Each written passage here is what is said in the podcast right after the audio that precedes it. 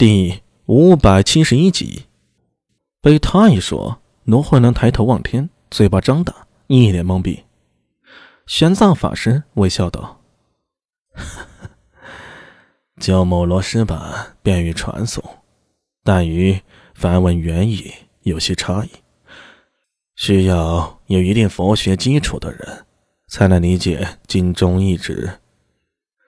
说起此事啊。”我记得太宗时，也曾与我探讨过关于《金刚经》之事。那是贞观二十二年，太宗驾临洛阳宫。当时太宗问我：“金刚般若经，一切诸佛之所从生，闻而不忘，供于生命之时，非恒沙珍宝所及，加以礼微言远。”未知先代所梵文具意否？苏大为一个机灵，心中八卦之火熊熊燃烧。他向玄奘法师追问道：“呃，法师，当时是怎么回答的？”贫僧当时回太宗：“金官就金，以为有遗漏。而后太宗与我就经文原意相谈甚欢，直至十月。”才回转长安，也正是因此，而后我才以梵文《金刚经》做旨意。呃，原来还有这么一段故事啊！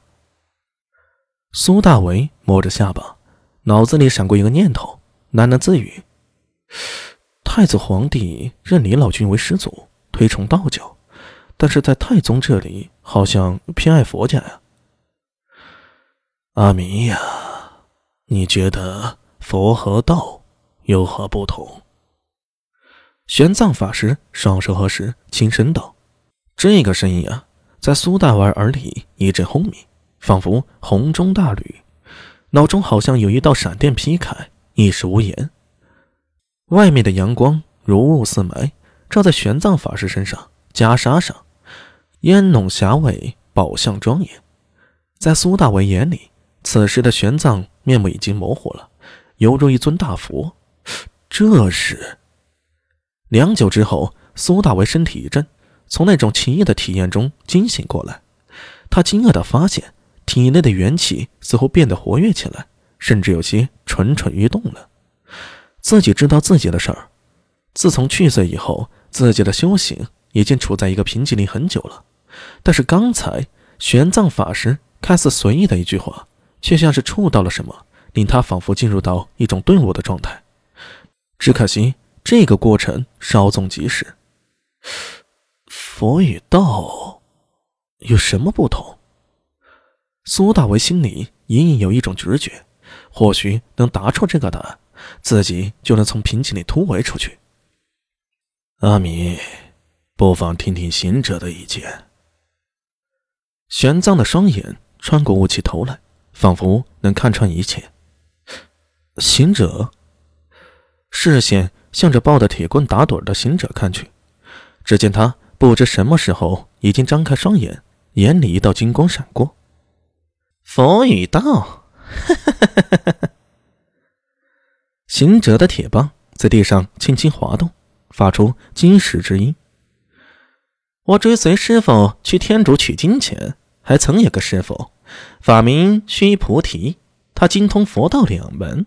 咕咚，苏大为咽喉蠕动了一下，下意识的吞了下口水，心里有一个声音大喊：“菩提祖师都出来了！看来这行者真的是孙悟空本尊呢！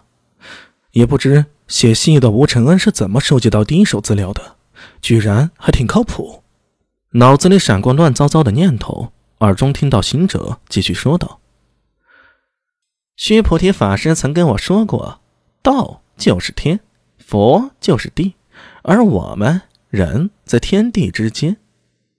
玄奘、明崇岩、罗慧能都是一时沉默不语，却若有所悟的样子。